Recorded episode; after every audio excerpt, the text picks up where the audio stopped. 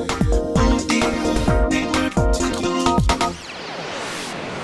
北オーディオニュース。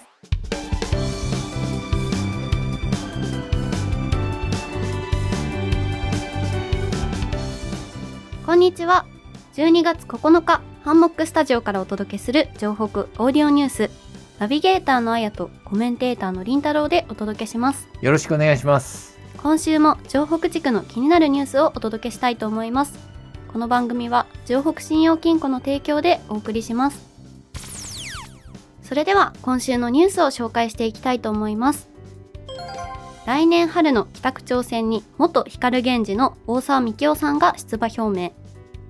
アイドルグループ光源氏の元メンバー大沢幹夫さんが今月1日来年春に実施される東京都北区長選に立候補すると表明しました。いやー驚きのニュースですよね。はい。大沢さんは北区の梶原商店街を舞台にした映画「サムアップで主演を務めました。地元の人たちと触れ合う中で北区が抱える不安や問題を直に投げかけられ区長への道を決断したそうですなるほど。元トップアイドルがなぜ北区長選に？と私もびっくりしたんですけれども大沢さんはお隣である文京区の出身で北区とも馴染みがあるようですね。現職の花川予想太区長は87歳。前回の選挙ではブロガー議員を自称する音喜多俊現参議院議員を退けて5期目の当選を果たしましたが来年も出馬するのか去就に注目が集まっています。一方北区全域と板橋区の一部からなる衆議院東京12区は過去にタレント議員を2名輩出しています。立候補を検討している人にとって大沢さんの登場は脅威でしょうね。はい。前回の北区長選の投票率は51.74%ということでした。大沢さんのこの立候補表明で選挙への関心が高まって投票率がさらにアップするといいですね。続いてのニュースはこちら。日本最大規模の e スポーツカフェバー板橋区に誕生。今月1日板橋区高島平にスポーツカフェバー e スポフィールドがオープンしました。都営地下鉄三田線西台駅東口を出てすぐのところにあるこの施設は敷地面積が135坪と日本でも屈指の広さ。ゲーミング PC が40台設置されているのをはじめ撮影や配信のできる個室を備えているそうです。テレビで番組が放映されるなど認知度が上がってきている e スポーツですがゲーミングパソコンは数十万円もするので初心者が購入するのは少しハードルが高いですよね。e スポーツカフェはインターネットカフェのようなシステムなので誰でも気軽に利用することができます。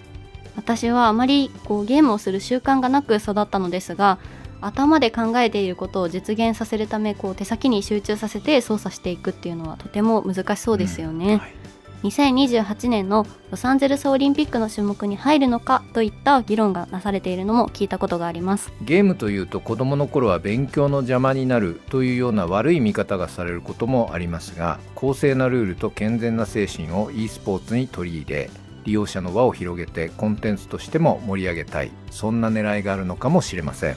世界の e スポーツの競技人口は1億3000万人を超えて世界ではスポーツ競技として位置づけられています。温かい目で見守っていきたいですね。はい。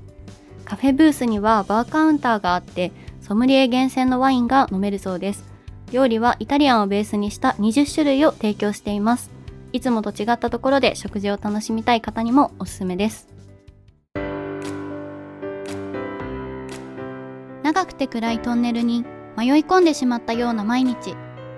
いつ終わるのかわからない先の見えない日々に不安が募りますよね。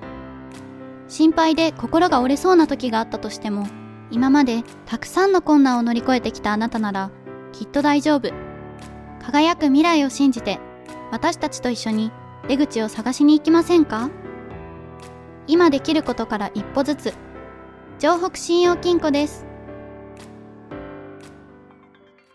3つ目のニュースです。東武バスとジョルダンが1日乗り放題チケットを期間限定で販売。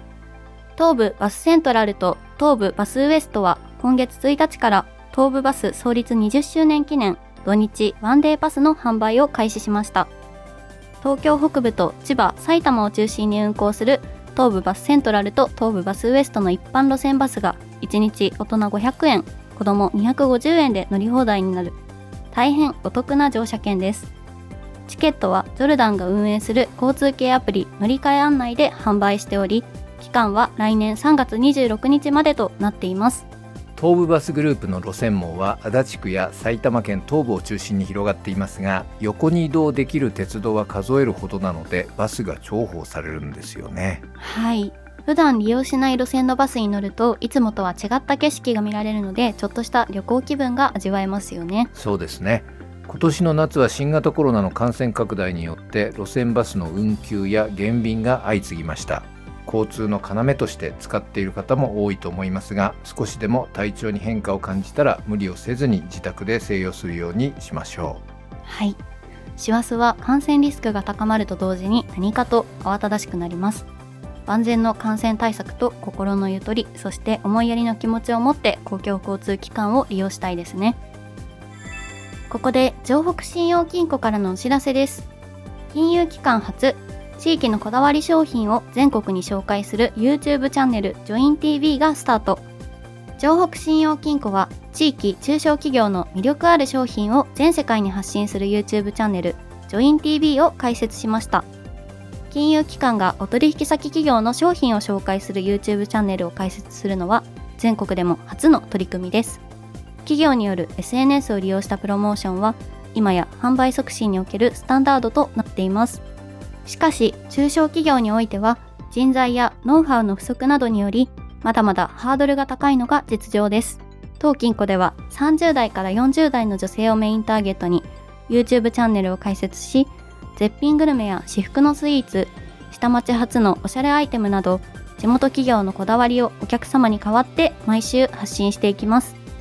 当金庫では今後もお客様の商品プロモーションや販路拡大をご支援するとともに地域の活性化に貢献してまいります。今週の情報オーディオニュースは以上になります。前回のフリートークでもワールドカップのニュースをお届けしましたがこの数週間、日本中がサッカー日本代表を応援し、熱狂の渦に巻き込まれていたのではないでしょうか。本当にそうですよね、はい、ドイツ、スペインという過去のワールドカップ優勝国を破って予選リーグ1位で突破した今回の日本代表の強さはもしかしたら優勝を狙えるんじゃないかと初めて思わせてくれたそんなチームでもありましたよね。はい残念ながらベスト8をかけて戦ったクロアチア戦は負けてしまいましたが延長まで互角に戦った末の PK での決着ということで、最後まで夢を見させてもらいましたね。ね選手たちには大きな拍手を送りたいですね。ただリアルタイムで最後まで見届けたので次の日は眠かったですね。はい延長と PK 戦含め2時半を回ってましたもんね。私はアドレナリンが出て試合後もすぐにはちょっと眠れなかったです。うそうですね